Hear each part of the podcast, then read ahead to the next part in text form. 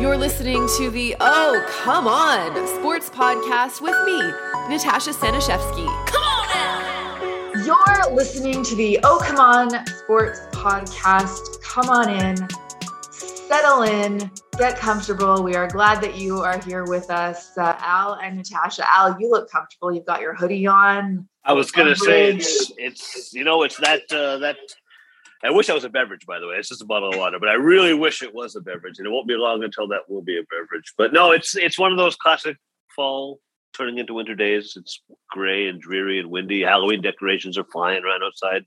Um, yeah, so it's it's it's it is a hoodie hoodie kind of day, hoodie and blanket kind of day. But is it snowing in Toronto yeah. the same way it is in Calgary right now? Are you serious? It's snowing right oh, now. Oh yeah, big fat flakes flying around outside. I don't think they're going to stick, oh. but they're definitely there. So it's a little chillier here. But it was beautiful in Toronto this week, a couple days. I was there. I saw you and I just saw each other. What yes. 48 hours ago or whatever in the flesh, which was nice. That's right. Um, but much. you had a couple nice days out there.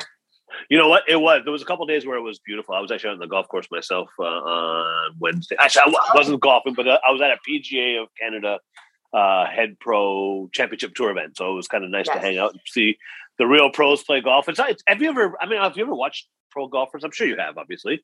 Um, how does it sound so different when the when they hit the ball versus when I hit the ball? Like, I, I mean, just the, that impact sound of when some of these pros and there was a few ladies there, which was amazing. Three lady pros participating as well, and I was watching some of them, uh, some of them play as well and remarkably, the sound is equally as kind of imposing when the ladies hit the ball as well. So I don't know what it is. I'm doing something wrong, obviously. I don't know if you have that sound, but there is a sound that it's, just, man. Yeah, it's it's pure. I believe is the word that people. That is your is the word. It, it was you're pure. right. I've had this conversation with one of my um, one of my it sounds like I have a whole team of golf coaches, which I don't, but one coach I remember one lesson we were talking about the sound of when you hit the ball and you know by the sound whether or not you hit it well. You can hear it almost before you can feel it right? Everything is in the sounds when Absolutely. you're hitting a golf ball. It's so weird but well the consistency was the thing right? Because again yes. i walked over to the range for a little bit just to, to watch some of them hit before they actually tee off. And you know, that sound was repeated over and over and, and like, I'm like, and I'm thinking, man, oh man, it's it's yeah, it's, it's pretty cool to it's it just it's so obvious the difference between you know a pro and you know those of us like me that duff around the course, and obviously there's a difference, and but to actually quantify that difference by you know the sounds and, and such, it was it was actually really really cool. But it, but to your point, it was a beautiful day out. I think it was like 15 degrees in Toronto, sunny, so which is you know a, a nice nice nice fall day. Did you enjoy your time in Toronto? Uh, I did, but now you're making me feel bad that I didn't golf or regretful that I did golf because it was so beautiful on that Wednesday. Uh, but yeah, my time in Toronto was great. I was there, as you know, uh, we were shooting another commercial for Come On. Mm-hmm. Uh, so Tuesday, Tuesday was a long day. You well, you've done that. you had done this before, right? You were there for the first commercial, so you know what these days are like. I do, but I also know that it's a lot different. Me sitting on the couch over there eating a sandwich and watching you guys do the real work, um, and I can attest to the fact that it's a long day. And for, I mean, for for you know, you guys as the talent, you and the other actors, uh, I I didn't ever, I didn't actually realize until the first commercial shoot we did how how much waiting around there is and how much like how many times they do shots and how many times there's this angle and that angle let's move this light over here and that over there. And i mean obviously it's uh it's it's a it's a pretty big production but to see it firsthand was pretty cool. But yeah I mean, you do a lot of waiting around right? You get all dolled up and snazzed up and then you got to just sit there for an hour or two. So um but you must be used to it by now. Well no i no i mean I think that's where the phrase hurry up and wait comes from, or where you can apply it to, right? You're just like, hurry, yes. get ready, get ready. And then you're just like waiting, waiting. But no, I'm not used to it. I mean, when I worked at TSN, there was, you're kind of on the whole, like you're working, you're getting ready for the show, you're researching, you're writing, and then you're on. And it, it's a way different flow than, than acting, or in my case, trying to act in these. you did great. You did oh, amazing. I think that oh. I'm, I'm excited to see that in full production soon because it was uh, it was really it was really good. You, you did an amazing job. I don't know about that, but thank you very much. I mean, it was a fun day. Everyone, um, everybody's a pro out there, which is good. They try and make things go as easy as as possible. We had a dog on set. I don't think you were there for that. Were you there? you know that? what? I bailed. Actually, I had a couple of meetings to get into, so I did take off in the afternoon. But I did hear about Max, the only dog in Toronto who will not play tug of war. Apparently, is that is that? You have to tell us a story about Max. I've heard tidbits of, of the story of Max the dog on set.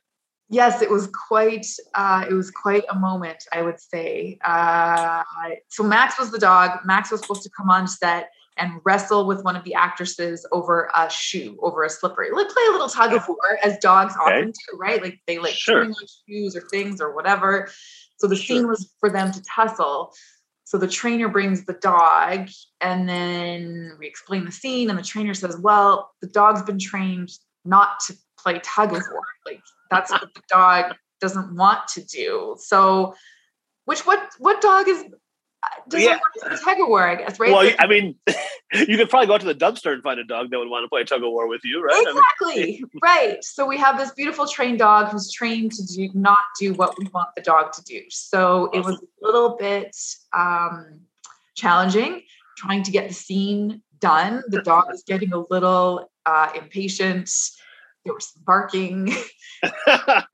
we kind of had to improvise because the poor dog was just not having any of it. Max, and I do not blame Max at all. So I think it'll work. I think we have enough um, footage, different angles, blah, blah, blah, make it work. But yeah, do- dogs and babies, I guess, are the real challenge on set, right? Babies would cry, dogs. I'm sure. Yeah. bite you, I suppose. So maybe babies a little bit easier, but you got But no shade, no shade to Max though, right? No, no shade to Max. Max was a Max was a, a, pro. Max came in and, and, represented. Was Max the most difficult coworker you've had in the commercial? That's a very that's a very interesting question, isn't it? And putting you on the spot yes. a little bit. Unfortunately, yes. Max was difficult to work with, but again, not his fault. That just wasn't his thing. He didn't want to wrestle for the shoe. Like he'd been trained not to. So poor Max was put in a was put in a tough position. Like we said, not his fault. But uh, yeah, I think the commercial went over overall went well. You said something at the beginning, and I was going to comment about it, and I've lost my train of thought. Oh. And I can't oh. get it back, and I keep waiting for it to come. But that's not good when you're doing a podcast. And you have to keep going. So it's gonna it's gonna jump into it's gonna jump into your brain very very very soon. I'm sure. But, um, yeah. One thing we did get a chance to do was go see a CPL game, right? A Canadian we Premier did. League game, and go see the Hamilton Forge um, play against Montreal FC, I believe, in a Canadian Championship Series game. What did you think? Was that your first Canadian Premier League game? That was my first CPL game. Uh, it was great. I just loved being back at a sporting event, to be honest. It was great. I mean, it was a night, it was that same night we are talking about. It's beautiful out. Um, lots of chances in the soccer game. It was great. I thought uh, Forge were going to win, and no, they lost in the shootout, which went, what, like 10 rounds, 12 or yeah, was amount of rounds. Well, it got to the point where the goalies were shooting on each other. Yes. They had to have the goalies shoot on each other, right? Which I thought was a pretty cool twist. Uh, but what an exciting game! I mean, that's what you asked yeah. for, right? I mean, you, you got to ask for that kind of energy and passion. The Forge really played uh, outplayed Montreal, especially for most of the regular time. But totally. unfortunately, in uh, in penalties, it didn't go the Forge way. But it was it was a it was a great game to watch. It was nice to hang out and see it uh, see it with you as well. Yeah, it was too bad the uh, hometown crowd went home sad went home without, yeah. a, without a win because you're right forge they were they definitely dominated that game. So uh, yeah not the outcome they wanted but it was like i said it was great to go. It was fun to be back at a sporting event and i'm only hoping that edmonton will be as balmy on november 12th when i go for the canada costa rica game and my tickets that are basically up on the moon. So i'm hoping for good weather just like but that's that. always where the most fun fans are right that's where all the, totally. the most uh, maybe not fun the most entertaining fans yep. right the ones that are a little bit eh, had a few beers before the game possibly are always up there in the fun section so i'm sure you're going to have a blast and you're going to have a whole bunch of stuff to talk about on the podcast um, yes. Right. So, and, and, when does that game's end in November? I think, isn't it? That's like that? uh, November twelth, the Friday. Twelfth. Okay. I think cool. it's the twelfth. Yeah. So not that far away, actually. So I, I, I, am. I'm really looking forward to that game. So, awesome. yeah. Um, what else is going on? Football. Football is what is going on. Um, not an. Are you sure you are you sure you want to talk football, Natasha? Because you've had a bit of a tough run the last couple of weeks, right? Yeah, I'm I'm getting annoyed. So that's why I want to jump into this right now because get off the schneid. I need to end the streak. I need to start a new one and I got to turn things around to use as many cliches as I can. That was quite a few right there. Good job.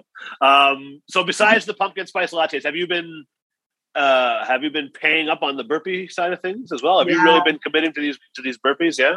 Yeah, I just posted a video on Instagram about the burpees and the pumpkin spice lattes and how I'm losing everywhere. I mean, the burpees, I could use the burpees, so I'm okay with that. Like it's good sure. to be exercising, but they are a little annoying. I just don't like losing. And yeah, by the like, I don't want to owe you a whole Starbucks franchise by the time season ends, and that's the way we're going right now, right? Or the package deal. What you were supposed to like come up with, you know, five lattes equals what? Yeah, yeah. I'm, I'm still working on that, so I'll let you know. That, uh, right. There's a whole conversion strategy I'm putting together. It's got spreadsheets, it's got flow diagrams, so it's it's a little bit complicated, but I'm working on the assumption I'm going to be about 25 lattes up fairly, you know, but fairly. Oh, I'm just kidding. I'm just kidding. Uh, did you watch the game last night at all? Let's start yes. there. Did you watch? Did you? Yeah. Okay. Um, what'd you think? Like Aaron oh. Rodgers, right? It, it's man, oh man.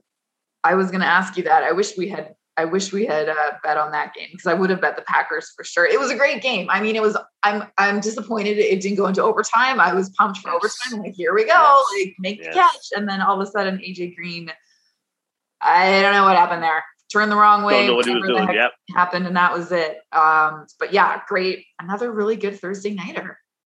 Yeah, you know what? I guess I was.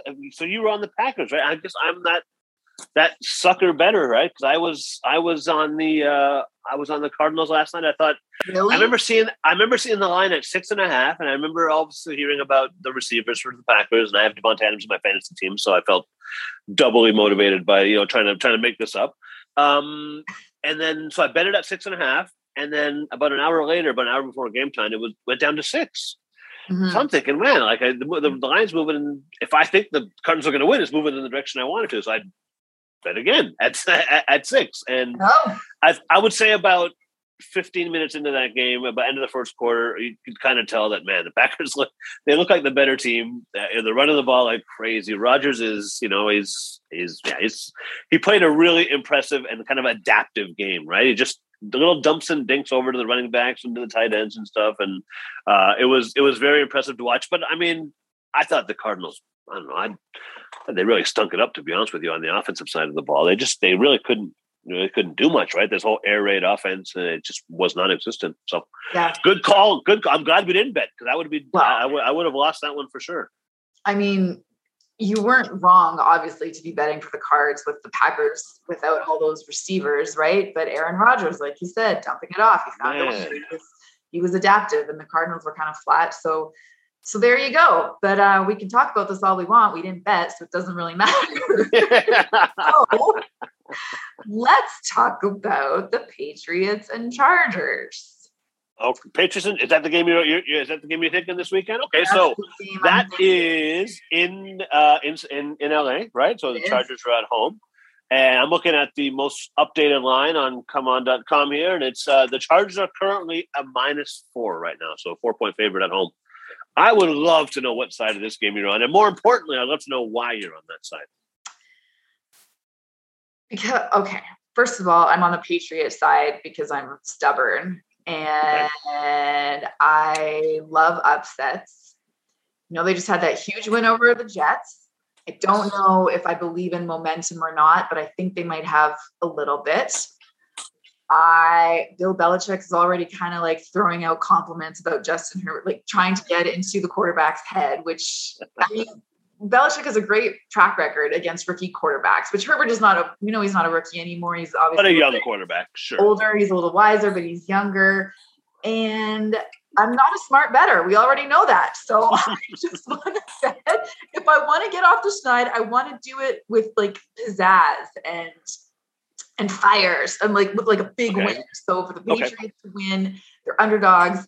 That'd be an awesome way to get off this losing streak. So oh, those okay. are my and you, and you got four points to work with, which is always helpful, right? And I think look, the Patriots have some really uh really good trends. Like the, the quarterback, I think is really is obviously is is playing a lot better. So I I was just reading some stuff earlier today, and so the Patriots are in the last two games are eight for eight in the red zone.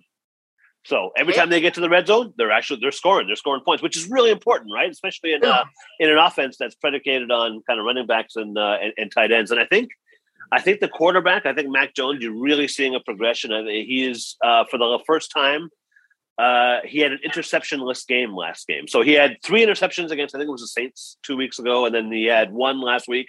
Sorry, one two weeks ago, and then none last week. So he's kind of moving in the right direction to taking care of the ball, scoring when they need to score. Um, so all signs point to potentially a good performance by the Patriots. But all that being said, I think the Chargers are going to roll over the Patriots. Like, really? I mean, two touchdown kind of yeah, oh. you know what? I, listen, I'm a firm. Listen, I, I'm a firm, but I'm a little biased. I'm a firm believer in the Chargers. Uh, I think they're scary good and they're scary undervalued, and they're always undervalued, right? Because maybe they don't get as much TV time being on the West Coast or whatever it is, and they just stunk up the joint uh, against Baltimore two weeks ago. Right. Uh, I think they lost 34 to six, but then they're off coming off a bye week. Yep, at home. Justin Herbert, that offense is pretty impressive. Um, if you were giving me, and this is where my kind of novice betting tendencies come in here. If you were giving me 10 points on the Chargers, I think I would take the Chargers still. But I will happily take the Chargers at four points for a pumpkin spice latte uh, against against your Patriots plus four. Oh, okay. Well, I don't know why. You don't seem as confident anymore. What what what, what happened?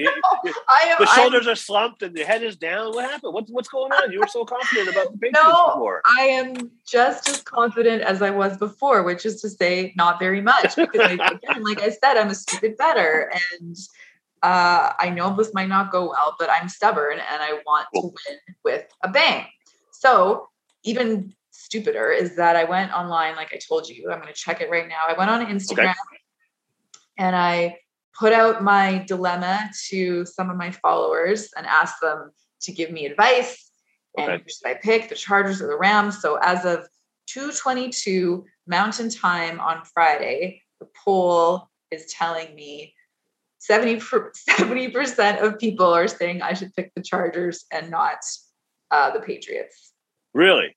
And yet, can I be honest with you? I don't yes. love that as a as a person who picked the Chargers. I don't love that. There's a concept in betting called the wisdom of the crowd, which typically is counterintuitive. Meaning the wisdom of the crowd typically isn't wisdom at all. So I would much rather have fans who are not necessarily people who are not necessarily into sports betting and sports fans on the Patriots in this scenario. But listen, oh. I uh, I'm gonna, I'm going to ride with I'm going to ride with your follower base, and I'm I'm going to I'm going to uh, yeah. So so I, th- I, think in terms of public opinion, I, I, would say you're in a favorable position right now, being the team that is perceived to be the to be uh, you know to be the underdog. So we'll see.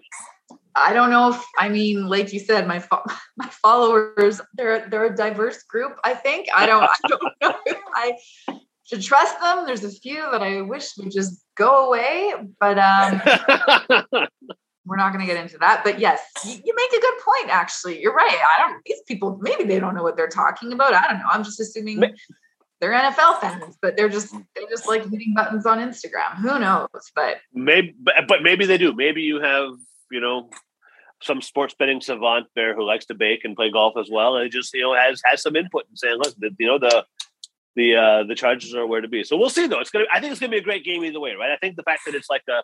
I think that game opened up at opened up at three and then moved to four um, in terms of uh, in terms of the the point spread. So a little bit of money came in on the Chargers over the course of the week. But I think anytime you get a you know a point spread now, typically in NFL games, I think I mentioned this before. The home team typically accounts for four to four and a half points. Uh, mm-hmm. And just being at home gives you that four and a half points. So that being said, if you account for that four points in this game, you know, bookmakers are saying these teams are pretty even, right? They're they're pretty yes. much even, and and the difference is the home field advantage. So, uh, I wouldn't be, I wouldn't be totally shocked if the Patriots won, but I really am a firm believer in teams playing at home, coming off the bye. Um, against other teams that are traveling across the country, I, there's a recipe in there somewhere that uh, that I think is a is a big win for the Chargers. But let's see. I am I have been known to be wrong many many times, so we'll see how it works out next week. Okay. Well, you make some good arguments. Um, okay, let's lock this in. So, in order for me to win this bet, the Patriots yes. have to win by four points. No, they have to not lose by more than four points. So I if, don't want that. I just want I just I want to put my money on the Patriots winning. Full stop. But it's, no, but no, but it's even better for you, right? So that means they they actually can lose and you'll still win. So, I don't like that. That's like you don't like that. No. so again, there's two types of bets, right? Well, there's multiple types of bets, but there's a couple of primary ones, and one would be a side uh, against the or the points, as you would call it, uh, which takes into account a point spread, which effectively normalizes the two teams, right? Makes them even. Uh, or there is the money line that just says, "I think the Patriots are going to win." Okay, so how about this? Let's, how about this? We got to keep this? this simple for me over here. Well, then you know what? I'm going to give you some odds. Then, how about this? If the Patriots win, it's worth two pumpkin spice lattes, and if the Chargers win, it's worth one. That way, you're getting okay. the odds, and you're you're getting some value for picking the underdog. How's that? How's that sound? Okay, I like that. Done. Let's do it. Lock it in. By the Patriots, and I win. Yeah. Two pumpkin, two pumpkin spice lattes. Okay. Yeah. Great. Two, two come off the running total that we currently have. And Correct. yes. right. Okay. Uh, any, any other games that you're interested in this weekend at all? I know we have a lot to talk about, but any other games that, that are piquing your interest, or is that the one that's really kind of because uh, there's a lot of fun hockey stuff going on this weekend as well, and a lot of fun, a lot of fun hockey talk to be had as well. What well, any other football games you want to you want to chat about? I think I think I'm putting all of my energy and focus into that one, and all right. alone. Yeah. Um, but yeah, there is there is some fun hockey. There is also some not so fun hockey going on. to be honest, like I I'm a huge hockey fan. You know this. I love watching it. I love covering it. But man, was it a hard week to be a hockey fan. I just this I'm finding it harder and harder to give this league the benefit of the doubt or make excuses for some of the things that have gone on when it comes to obviously we're talking about the culture of hockey and some of the yep.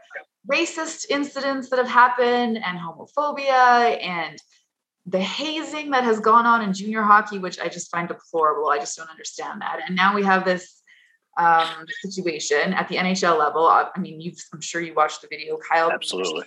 Um, revealing that he uh, was sexually abused uh, by what's the guy's name? I forget the guy's name. The video coach, yeah. Craig Aldrich, yeah.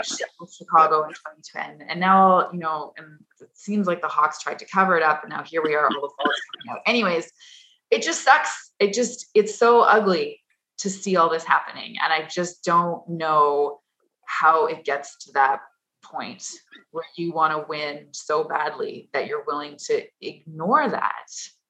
I don't get it. I don't either. Uh, you know, I know I was gonna. Eh, we, we, often talk about bonehead moments or the oh come on moment of the week, but even that's kind of in a in a joking fashion. This is so far beyond that. Like this is sexual assault, right? This is yeah. criminal behavior that should be punished as such, uh, and it should be done immediately. There's no excuse. Um, I know we're not a political. I'm not a political person necessarily. I have opinions, of course, but uh, but yeah, that is. I couldn't agree more about the culture, and it's not just hockey. It's there's, there's it's in sports, but yeah. I mean, this is hockey now, and we're talking about hockey for now. But um, you know, these positions. Yeah, it's, I, I, I don't know. It's uh, it, it's a disgusting, horrible situation. Uh, I'm glad um, there has been some action being taken, but it doesn't even seems like now there's not enough being that action having been taken. Right? There's still there still seems to be some set of rules for some people and other sets of rules for other people, and it just seems a little. I don't, I don't necessarily understand it um, or understand what the NHL is thinking, right? I, but I'm not an expert. I don't, you know, I'm not, I don't claim to be an expert. I know we do have somebody who is much more of an expert on this than uh, than me coming up today.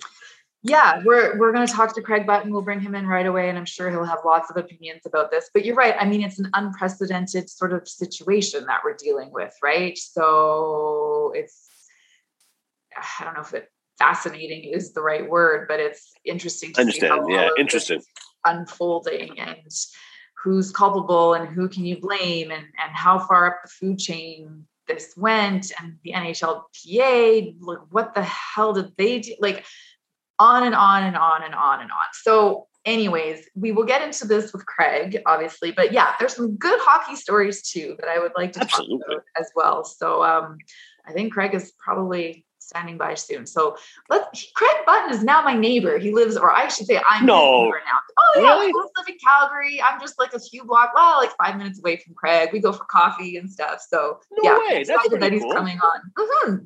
That's pretty cool. I actually thought you were going to be on here uh, bragging and boasting about the Edmonton Oilers being five and one and Nah. Uh, and the Calgary Flames being five and one, and the Leafs not being five and one, and the Leafs barely being able to put the puck in the net. And I'm gonna have a lot of fun questions for Craig as well. And just asking what the hell is wrong with the Leafs. But yeah, that's uh that's uh, that's very exciting that Craig is gonna be on here. It's always fun to get uh an expert, an insider kind of opinion, insider. right, on uh, yeah. on what's happening in the uh, in the NHL. All right, here he is, a longtime NHL executive, a current TV analyst, and my neighbor now. it's Craig Button. Craig, welcome to the podcast. Thanks for doing this. Oh, it's my pleasure, Natasha. And you know, you're in the foothills. You're in the foothills of Alberta, right? And yes. uh, you know, a little bit of snow coming into the area, but I'll tell you what.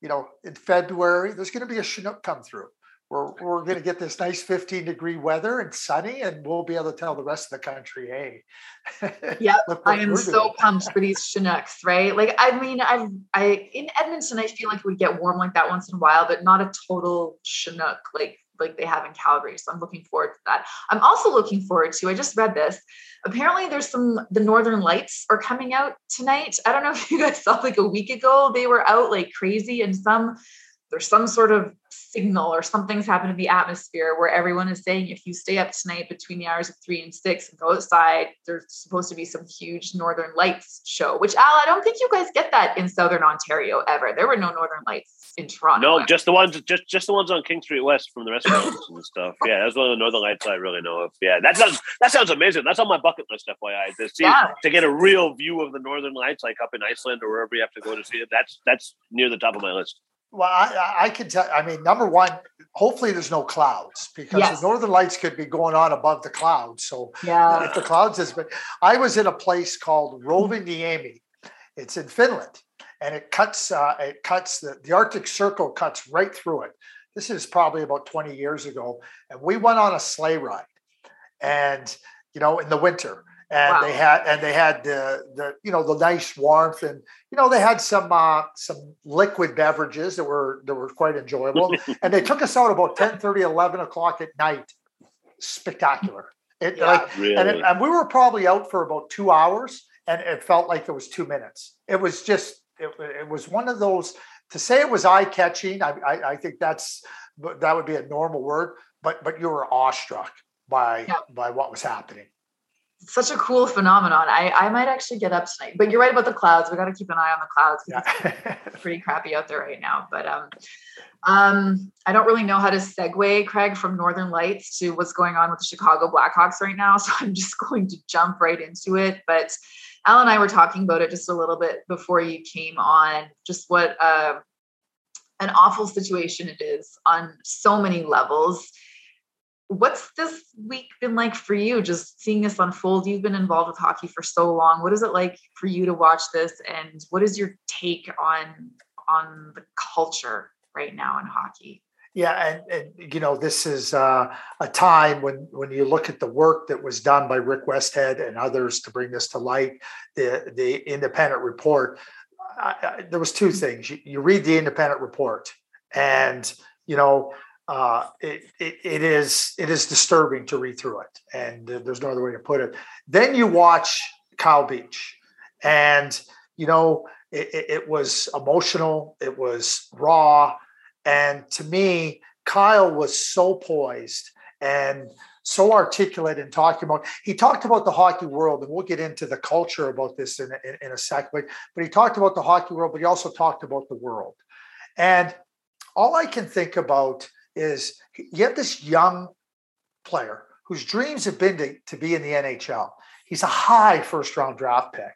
And, you know, as, as parents, you're trying to tell somebody, you know, go and if something goes wrong, go to the people and tell them.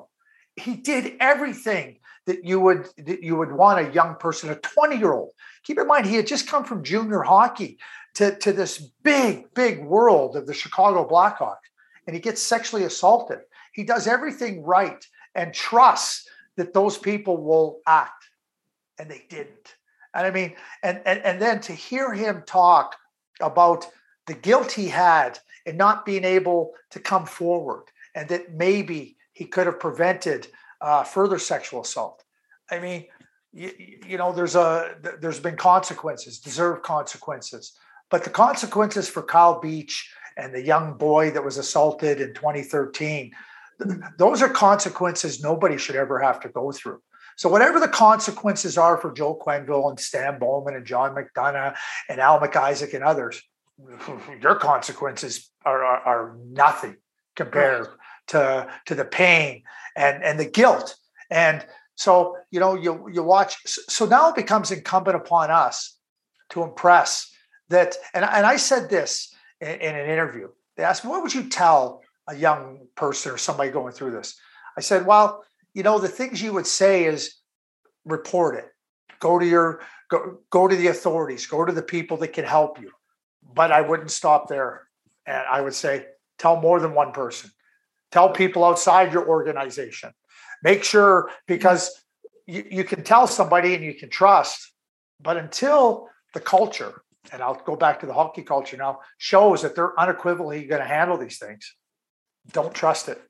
Don't trust it go outside and, and whatever that is, you know, uh, go to the law enforcement if it's a sexual assault. Don't say, oh, we'll handle it. No, you make a report to the police. And as hard as that is to do, that's what I would tell anybody going through this because the hockey culture hasn't earned, hasn't earned the right to uh, uh, to, to have uh, un, un, unabridged faith that they'll handle it. Mm-hmm. And we've seen this. And, you know, yeah. we can, is it a reckoning? Is it, I don't know. Was it a reckoning when we heard about previous things? We, we, we think so. The actions are, are, are, not following the words. And that, that's a big problem. It is you you're totally right in that he did everything right. Like you have this young kid, 20 years old, who's taking on this organization, the storied organization, the Chicago Blackhawks, and you think people are going to protect him, but not even the NHLPA, the, the team counselor, he didn't even get support from them. Like, how do you fix that? Well, I, I, I think the first thing is is you get different leadership. Uh, that's what the Chicago Blackhawks have done. You hold people accountable. I mean, if we go to the if we go to the part with the NHLPA, Kyle saw that the that the uh, the the assailant uh, you know, was working for USA Hockey, working with young people again. And he had his agent phone the NHLPA to tell them, listen, you, you need to be aware of this. And, and they had reported it the year before. I mean, Kyle was still trying to help. And the PA did nothing. And, you know, I, am a believer. Okay, let, let's see where the facts lead us. We know what the allegations are. But if the facts lead us to the fact that they did nothing, which is certainly appears to be the case, there needs to be new leadership. Fehr can't keep his job, just like John. Mc, well, John McDonough was already out, just like Stan Bowman, just like uh, Joel Quenneville. No, when, when, when you're in a leadership position like that and you fail at a level that uh, uh to that extent where further criminal activity uh, be, uh, you know became known. I mean the, the assailant was convicted? And you know the pain that other people are going through to have to deal with this. No. You, you, it doesn't and it, nothing matters what you've done before that. You're dealing with this action right now or in this case inaction. And that's the that's the that's the price they need to pay. And it again i'm going to say it one more time it, the price that they're paying is so minuscule compared to the price that kyle beach paid and the, and the young 16 year old uh, uh, a person that was assaulted in Michigan have paid. How much blame do you think should be put on the players at that time? I know there's been a lot of heat put on Jonathan Toews, Patrick Kane, Duncan Keith. Uh, why didn't they step up? Why didn't say anything? Why didn't they say anything? But I think people forget sometimes are forgetting maybe that like Patrick Kane, I think they were 22 and 21 at the time, Toews and Kane. So they were not much older than Kyle Beach. They're younger players in the system as well. Do you blame them for not saying anything? What What are your thoughts on on what their role is in all of this? Well, so, what I would say is is this, okay, and is it, it, is that Kyle Beach when he uh, went to uh, express this assault he never went to the players. So I don't know how the players can be accountable for it. Right. There's a lot. With, we don't know what they know. We don't know. Yeah. they don't know. If, if he went in and said to all the players, listen, here's what happened to me, and they did nothing, then we can hold them accountable. But, you know, and and did they know? I mean, Kyle Beach says, I believe they knew. I, Brent Sopel, Nick Boynton have all have said everybody knew. Okay. That's that's one case. I mean, one thing that that Kyle said that I thought again just speaks to the maturity and the intelligence uh, through this is he said, I, I believe they knew." There's a big difference between saying "I believe they knew" and saying "Oh, they knew," because right. one is, is, and so I see where Kyle's at, but it wasn't incumbent. At, when I say incumbent, that, that's the wrong word to use. You know, it wasn't under their domain of authority or, or responsibility to go and report that. Number one, he, he, didn't express it to them. Did they know? What did they know? When did they know it? Could they have done something?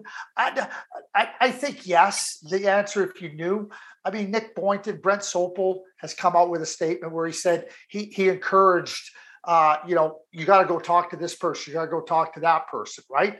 But there's a lot of people that we can point the finger at and say they didn't do enough.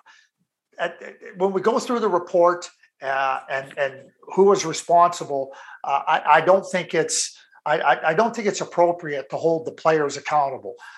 When I say from a from a responsibility point of view, from the now, I will say this: some of the comments I've heard, some of the statements I've read uh, from from from the people that were involved in this, I, I don't know who's advising them. I don't know if they're not getting any advice or not, but yeah. it, it is as poor and as and, and, and as bad as it as it can be. Because again, it doesn't matter what they've done. It matters what happened in this particular case. And it was complete inaction and failure by the people that were there. So when I read the comments by Joel Quenneville and Kevin Cheveldayoff and hear the comments from Jonathan Toews and, and, and Patrick Kane, I mean, you're talking about a about a complete uh, failure to represent yourself and to represent, uh, you know, the victim and, and, and what went on in, in, in a meaningful way. They have failed again. Yeah, yeah, it makes it that much worse. Some of those comments are not worth the paper that they're written on, like the statements. It's it's a little bit absurd, which I feel like makes it seem like it's that much more of a cover up. Like they're just so worried about getting blamed and that they knew that they are they're just like they don't even know what to say right now and everything they're saying is just wrong and not good enough. Well, let me, let me ask you this. So Kevin Cheveldayoff, who who Gary did not assess any punishment to, says, I want yeah. to express my gratitude to the National Hockey League. Right. Can you imagine? Can you imagine a convicted killer saying, "I want to express my gratitude to the to, to the judge for for hearing my case"? Like, like it, it is it is beyond bad. It is beyond bad. Joel Quenneville, I want to learn. Learn what? What do you want to learn, Joel? You know, my share? No, no, no, Joel. He was your direct report. He was your direct report. You, you, your share? How, how, about we put it all on you? Mm-hmm. You know, sorry, they have failed utterly and completely in these statements. And Jonathan Toews and and talking about Stan was good to me. Well, guess what, Jonathan? You know who he wasn't good to? He wasn't good to Kyle Beach, and that's what matters right here. And you know, and I, you know, you're 21 and 22, great. Well, guess what? You've had the benefit now of a lot of experience and growing up and maturing and everything. And this is what you come out with. Yeah. Epic. The, the the inaction by the Chicago Blackhawks and and and, and leaders was was an epic fail. I could t- I, I I believe Jonathan Toews has had an epic fail. That Joel Quenneville and Kevin Cheveldayoff in their statements epic fails. Yeah. Okay, I'm getting all upset about this. it is upsetting, though, Natasha. It is upsetting. It is. And, and we should be upset. And you know, when, when, you asked me earlier about the hockey culture, right, and everything, and like hockey culture is a microcosm of society, but we can't fix everything in, in society. We can fix, you know, the hockey culture, and who's going to take responsibility for fixing it? And it's not about manuals, and it's not about policies. It's about actions, and it's about saying this is how we're going to proceed, and this is what you can count on, and we're going to demonstrate that and show that in every way, shape, or form. And, and there's a lot of parts to that. And I, I'm not going to sit here and profess that I have all the answers. I have ideas, just like you have ideas and others have ideas. but enough, enough of you know the hey, yeah, we're going to move in the right direction. I mean, I mean, the NHL sends out a memo yesterday to the teams on policy saying that if you see anything unlawful, please contact Gary Bettman or Bill Daly. No. And Alan Walsh, the agent, said, you report it to the police, you report it to the to the law authorities, not to Gary Bettman and Bill Daly. Like, how bad is that? Yeah. Absolutely. Yeah. Absolutely yeah we were talking before you came on just some of the like the the racism uh homophobia yeah. the the hazing that goes on in junior some of those things that i find just i don't understand how some of those things happen. And i don't you i mean there is no easy fix. I don't even know where to start with this but i'm tired of i can't give this league the benefit of the doubt anymore. Like it just sucks the, the way things have happened and it doesn't seem like they're actually trying to fix any of it well, and, and, and, so again, that goes back to inaction. Your words can say, "Oh yeah, we're, we're committed." Well, show me, show me what your commitment is. Show me what you're doing to to to move forward. And you know, we can't make big leaps all the time, but we can take small steps. Just show me what the small steps are. And yeah. like, again, like, how can you continue to have faith in a system that we know is broken? We know what's broken. And number two is not looking to fix the broken system. We need a summit. Wasn't there a summit for it, right? Like this is where you actually need a summit. Like that other stuff. Anyways. Okay, enough. Let's let's talk about let's talk about some good stories, I guess, or some actual. Let's talk about the what's happening on the ice. I uh, I guess I'll put it that way. Um, the oil i don't even nothing even to talk about the oilers because they're just cruising along fine. I'm more curious about the flames. How did the flames just sweep that road trip in your opinion? I didn't see that coming. Well I, you know a lot of people didn't see it coming. And, and fair enough you go and win five games in a row i don't care where you're playing but when you go and play them five games on the road you give up seven goals that's pretty impressive. And you know based on how they finished last year based on how they were starting the season uh, with the loss to edmonton and then the overtime loss to anaheim there's every reason to okay, okay, they win one, they win two, they win three. But you know what I would say? They, they have good players and, and they have a really top-notch coach. And a top-notch coach. Coaching will, will get you the results you deserve. If you have average coaching, you're going to get average results. If you have really good coaching, you're going to get really good results. That doesn't guarantee you championships or anything, but you're going to be able to maximize the potential of your team. That's what Daryl Sutter has done. You know, and Natasha, you know, the Battle of Alberta is one that, that, was born in the 80s and it was fantastic and you, you, know even into the 90s and then you know one team fell off the calgary flames and then the uh, edmonton oilers fell off. This will be great. This will be great for the mm-hmm. battle of alberta because edmonton is a good team and connor mcdavid is the best player on the planet and you know it's fun to to think about a, a, a real rivalry where, where, where teams on any given night can can beat the other team. That's what that, that and that creates the suspense and the excitement with the fan base. Yep, that's what you want. They're both uh, at the top of the standings now, so I hope they can both keep it rolling. Yeah. To be honest, um, Al is a big Leafs fan. He's a little bit concerned oh. with his squad over there, but they made a huge signing just a few hours ago which I think is pretty good. Al, I don't know. Are you you're happy? You're set? Where are you? A frustrated Leaf fan over here. Um, I, I, think it's a great. I think it's a good signing, but I'm definitely not the expert. Craig, uh, what do you think about the Morgan Rielly? I mean, it seems the problem is they can't put the puck in the net, right? I mean, um, how do they address that? I'm, I'm seeing something like what 16 goals, four in eight games, or something like two goals a game. That's probably not going to cut it. What do you think the problem is? Well, what I would say too, when when uh, Natasha says that you're a frustrated Leafs fan and you call yourself a friend, are there any other kind? Like I, I, I didn't know there's any other. Kind. I didn't know there's a. I didn't know there's not a frustrated Leafs fan. Every Leafs fan I've ever met is a frustrated Leafs fan. So you know, yeah. you, know, it's it's like that's the way it goes.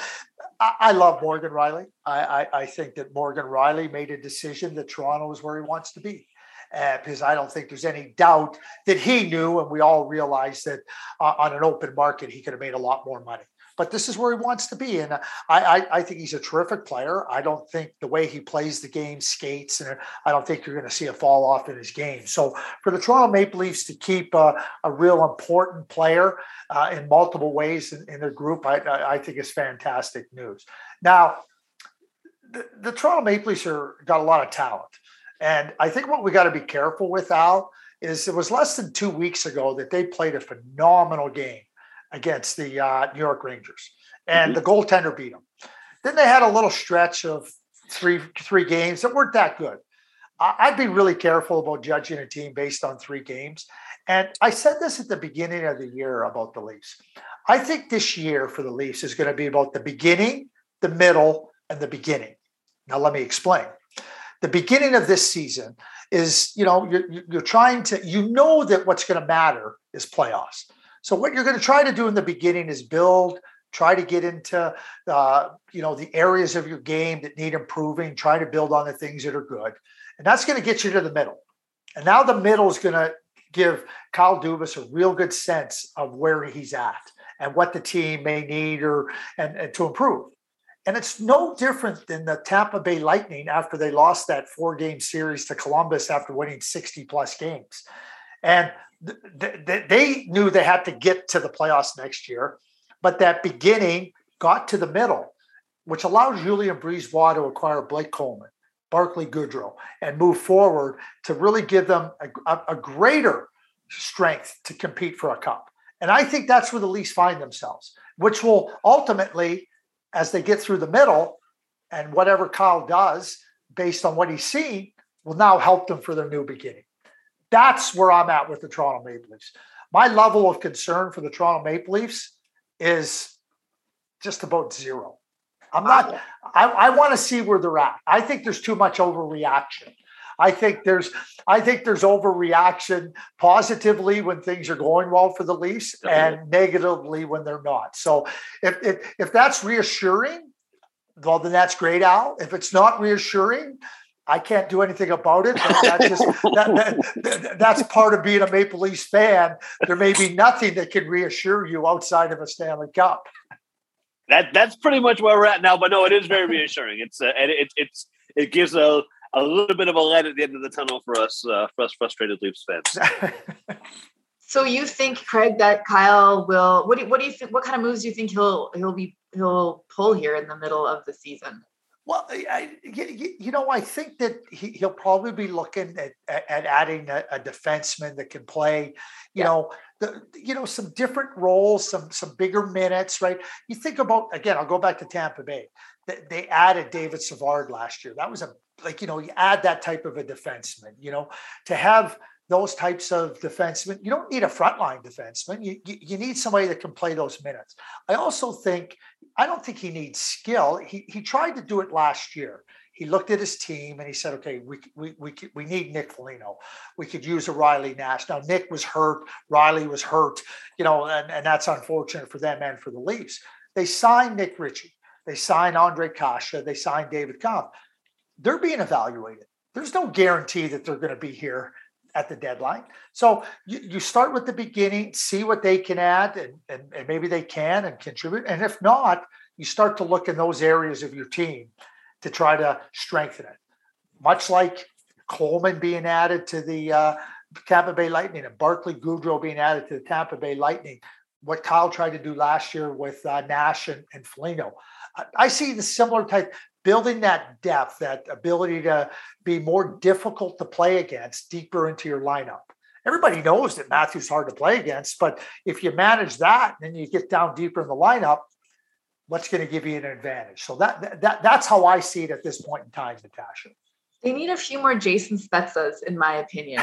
My favorite Leaf, actually. He's just right. Like he he shouldn't be the one scoring goals, but he's in there half the time trying to score the big goal when you have this roster of these million dollar, these other superstars, and yet there's Jason Spezza mucking it up trying to score clutch well, goals. I think, I'm a big fan.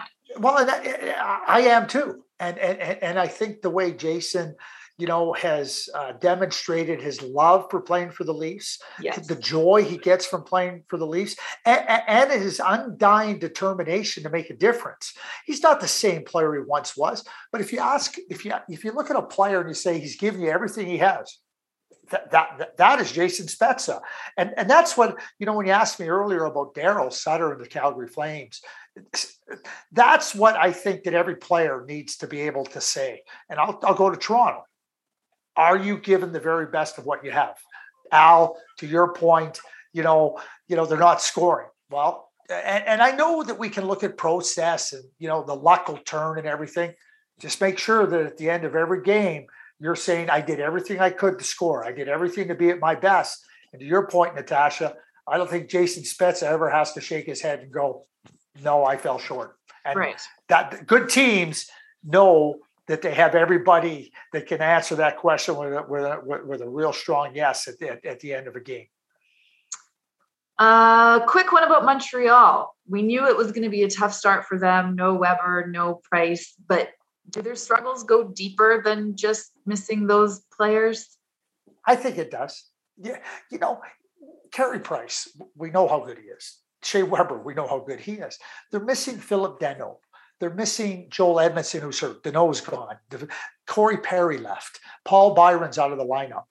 I just named six players that have a real impact on that team and on the group, both on the ice and with their voices. I mean, you're sitting in a, you're sitting in between periods and things aren't going right, you know, and you have somebody like Carey Price go, listen, just calm down. I got this. Shea Weber, here's what we got to do. Phillip Danault, I got get me out there the first shift of the second period. I'm going head to head with whoever the other team's best player is. You know, it takes time to for players to get comfortable expressing themselves and having that voice, that voice of leadership.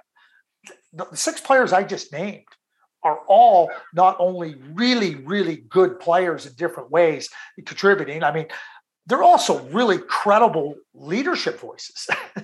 and I think that, you know, you, you know they're out of the lineup, but allowing players to be comfortable and also letting the players grow. Now, when you start out one and six and you get to be two and six or whatever, you know, right. the patience can run thin, right? But you, don't just snap your fingers and say, okay, you, you take charge here. So if Marc Bergevin may very well have to be looking at adding, you know, just a little bit more experience with respect to, hey, I can come, I can come in there like Joel Edmondson. He's, he's not a he's not an all-star defenseman but he won a Stanley Cup. He's assertive. He's strong. He's confident in his own play. And so he can say, hey, here's how we're going to play. I think Ben Chiarot's really good. I think Jeff Petry's really good.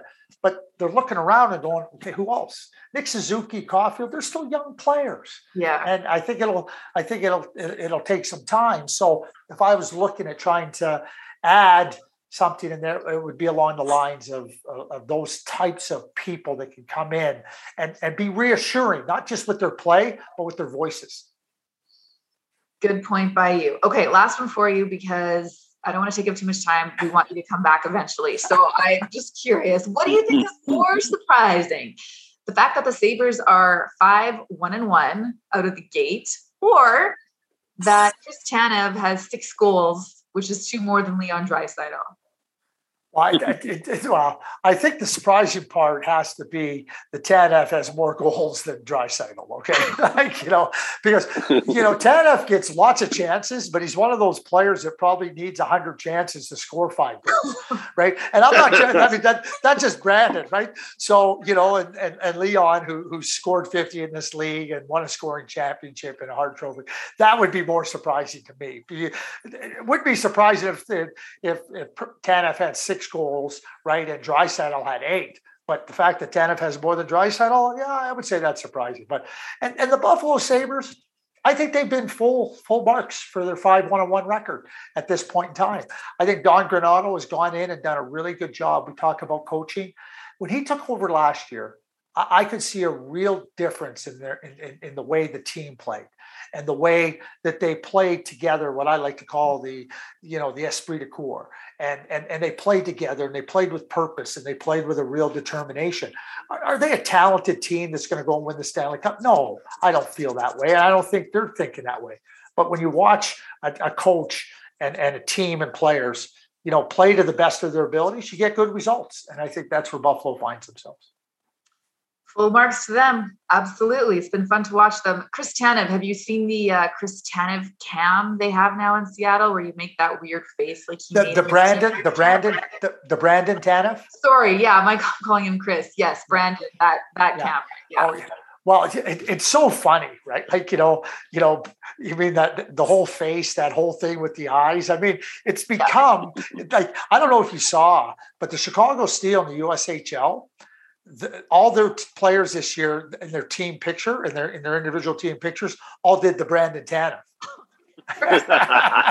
so his his impact is far and wide and people yes. are paying attention right and you know now it's a fun thing right when he first did it it was accidental it was totally yeah. accidental but yeah. i love the fact that brandon can have fun with himself I, I i just i think you know Natasha, we've worked together. We worked together for a long time. And, you know, we talk about sports is fun. It should be fun you know it should it, and and so much of the time we, we get like, everybody gets too, too knotted up right. you know what like oh yeah. boy like I, people ask me about the dress code like you know what like if you're going to come in in dirty torn shoes and ratty t-shirt and like that's not the way but you want to wear your own style and everything like who cares like yeah. be yourself, but like, oh my, oh, we can't have this, we can't have that, and everybody's so uppity and everything. Like, let's just let the personalities come out and let's let let people be themselves. That doesn't mean you're sloppy, but personal right. style is is is is individual.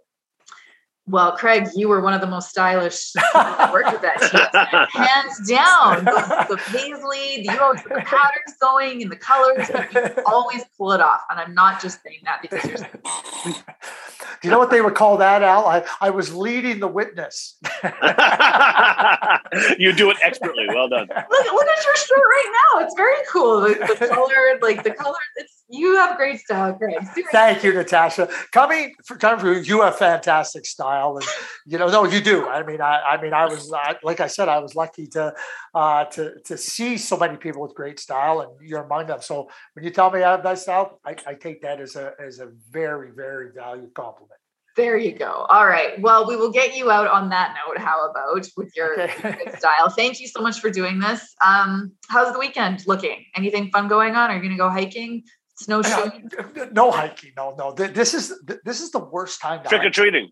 No, no, no trick or treating. Now, I was never a big trick or treater. Honestly, I wasn't. I like the whole idea and everything, but I will tell you this. Okay, this is not a good time to hike.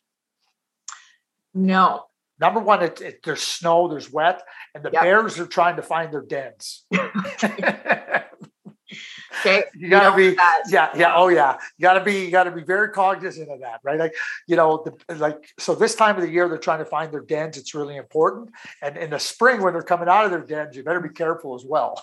Yeah, these are good they're hungry. To know because I've been a city girl lately, as you know. So I got to get back into this the wilderness culture yeah. out here and, and yeah. start paying attention to things like bears. So yeah, well, I mean, the bears don't want anything to do with humans you know no. so keep that in mind but so you know when we have to when we look and we have to respect uh you know their habitat right i'm just saying like you know as much as you, you know i love the mountains and we love being in the mountains but mm-hmm. no even if it was beautiful those bears are trying to yeah. find their their winter den we will let them do their thing yes. okay craig thank you so much for doing this uh it's been it's a pleasure as always nice to see your face and we will do this again soon hopefully well, you don't have to hope whenever you ask, you can count on me participating.